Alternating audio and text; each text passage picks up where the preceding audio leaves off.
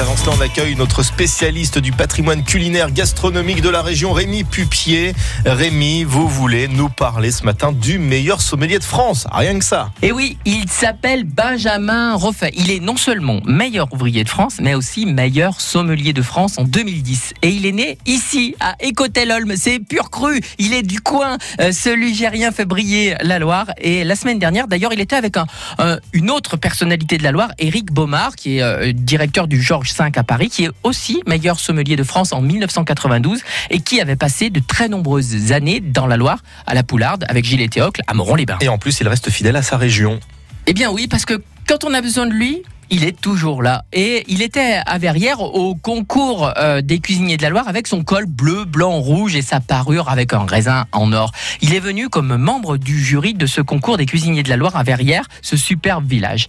Et à deux pas de Montbrison d'ailleurs, hein, c'est pas loin. Toujours aussi gentil, il est arrivé discrètement au concours organisé par ses cuisiniers, accompagné d'une sympathique petite bouteille de rouge qu'il avait envie de partager avec ses amis, ou alors les chefs américains qui étaient là aussi pour découvrir les bons produits made in Loire. Quel talent, quel professionnalisme, quel savoir-être et surtout quelle gentillesse. Encore un Ligérien qui travaille maintenant à son compte à Paris et qui amène son expertise de partout en France, mais qu'il est toujours heureux, il est toujours ravi de revenir ici dans la Loire. Ah, quand je vous dis qu'on est bien ici, qu'on est même très bien. Allez, régalez-vous. Et sans chauvinisme aucun, bien évidemment. Merci beaucoup, Rémi.